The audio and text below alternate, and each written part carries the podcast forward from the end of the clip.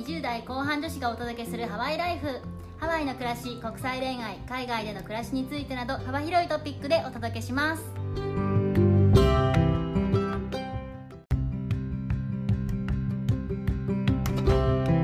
こんにちは。こんにちは、ヨネピーと。メッティです。ちょっとあんまりこういうの話したくなかったけど、今回は話さずにいられなかったんですよね。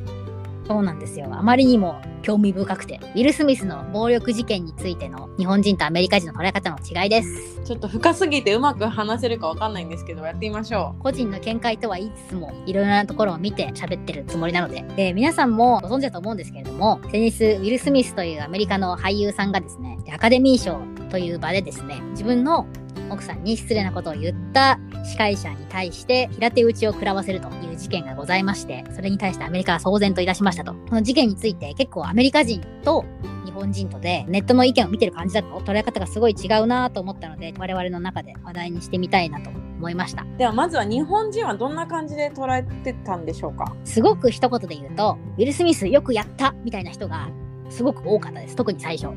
うーん、なるほど。どんな感じでなんですか？内容としては。もちろんその暴力に対しては良くないですっていう意見は後半に私すごい増えてきたんですけど、前提相手がこの場合あの司会者クリスっていう名前だったんですけど、はい。そのクリスが失礼なことを奥さんに言ったのがいけなかったものだとでそれに対して暴力っていう打ち手は良くなかったけれども抗議をしたという意味では勇敢だったんじゃないかなみたいな。奥さんを守ってさすがだったねみたいな感じでした、うんうんうんうん。なるほど。言葉の暴力もどうなんだっていうことをみんなが言ってるってことですね。クリスふざけんなプラス、まあ、ウィル・スミスは、まあ、良くなかったけど、まあ、ちょっと割引みたいな多めに見れるみたいな感じかな？っていう感じでしたね。それに対してアメリカ人どうだったんでしょうか？私は YouTube とかでも見て基本はクリス・ロック賞賛が多かったですね一言で言うとおー相手の司会者ですね。はいそうです。であと暴力がまずありえないしウィル・スミスに対して失望したっていうことでそれでもう大体一言それで終わってしまうっていうのもだし実際にクリス・ロックのジョークは良くなかったっていう意見もあったんですけどそれよりも断然ウィル・スミスがプロフェッショナルじゃなかったっていう意見の方が多い。相手もプロの司会者だから、まあ、プロのコメディアンなんですけどだから、ウィルもそれに対して、まあ、プロフェッショナルに受け答えするべきだったっていう考えで基本的にはウィル・スミス用語っていうのは少ないっていうかあんまり見なかったかなと思います。なるほどな。私はもちろん日本人の立場から最初この事件を見ていたので暴力っていうところは割り引いた上でのやっぱりウィル擁護っていうところだったんですけど、うんうんうんそういう考え方のまま自分のアメリカ人の夫にですねウィル・スミスこんな感じだったねみたいなことを言ったら、うんうん、メッティさんが言ったようにいや暴力とかも全然ないからみたいな、ありえないからみたいな感じでもう話終了。暴力とか全然ないからで話が終わっちゃったんです。なんで殴ったか知ってるの？みたいな感じで言ったんですけど、でもそれでも、いや、ウィルがプロじゃないでしょみたいな。これはそういう場なんだからみたいなね、ことを言われて、終わりすぎて私はちょっと一瞬夫にがっかりしたんですけど、この後するような話を聞くと、まあ多少納得してきてるかなというのが今のところです。なるほど。じゃあそれについてなんですけど、まあ、どうしてこう日米でね違う反応が出て何が要因なんなのかっていうのをちょっと私たちでも考えてみたんですけどまず日本の考え方としては何が背景にあるんですか？まあこれは私の見解なんですけどっていうことを前置きしますと、基本的には日本人は失礼をされて、それに抗議するったことに対して、あの一定の評価をしてるっていうのがまず、うんうんうん多くの日本人が多分それってできないことうん。うん、難しいですよね。それを見てすごいなんか言い方はあれだけどスカッとしたみたいなねうもただん。カットしてしまったのか。なるほど、なるほど。あとは結構見られた意見は奥さんを守って偉いうん。夫として良い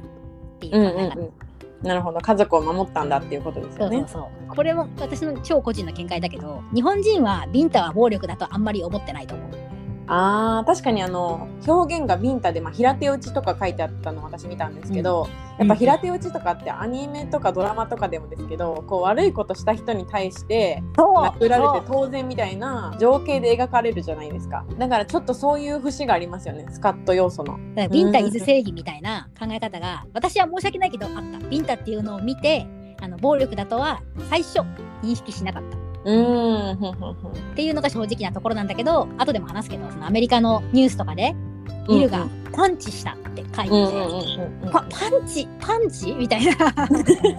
パンチと平手打ちはだいぶあのイメージに差がありますよね。そうなん。か心象が全然違うなと思って驚きましたというのが日本在住の見解でございます。これアメリカの事件だから、アメリカの価値観に基づいてこのようなことが起こってると思うんですけど、アメリカ人の考え方っていうのをちょっと教えてください、ベッティさん。実は私もこのニュースを最初見た時日本のニュースで日本語で見たんですよ。だから私もヨネピーさんと同じようにえ？ー、みたいな。この司会者全然面白くないこと言ってしかも家族のこと傷つけてまあ、うん。ウィルの暴力は絶対許されないけどでもこの人も大概だなって私も思ったのが最初だったんですけどうんあの私もその話を主人にしましたら全然違う意見が返ってきましてでさらにですねそもそもこの今回のオスカーアカデミー賞がどういう賞なのかっていうことがまず背景にあるんですよ。でそれを日本人の人は多分知らない人が多いから、この日本人の方の見解私も一緒なんですけどなってしまったっていうのがあってそれがどういうことかというとまずそもそもオスカーは毎年クリス・ロックさんみたいなコメディアンがですね受賞するセレブとか成功者を小バカにしたジョークを言うっていうのが恒例なんですよ。クリス・ロックのジョークは良かったか悪かったかっていうのはちょっと今回のトピックから外れちゃうのであれなんですけどまあ面白くなかったと私は個人的に思いますけどセレブとか成功者を小バカにしたりちょっとディスったりするっていうのがアメリカのカルチャーとしては存在していて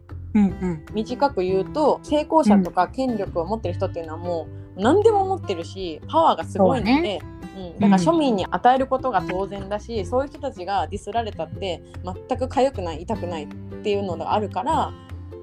そのショーでぐらいちょっとディスって面白く言ってっていうのがそのオスカーの根底にあるんですね。でうんそれがアメリカ人の、まあ、常識じゃないんですけどオスカーはこういうもんだっていうことが分かってるから今回クリス・ロックが言ったジョークが面白くないかどうかは別にしてジョークを言ったことに対しては今まで通りなんですよ言うと。なるほどな。クリス・ロックとしては自分のその役割があってその仕事を全うしただけなんですけどウィル・スミスの気に障ってしまったことを言ってしまったのは事実なんですけどそういう仕事をしていたっていうことに対してウィル・スミスは暴力で反応してしまったかつアメリカは暴力絶対ダメっていうのがあるから自分のことをコントロールできていないアンプロフェッショナルっていう風に見られてしまう。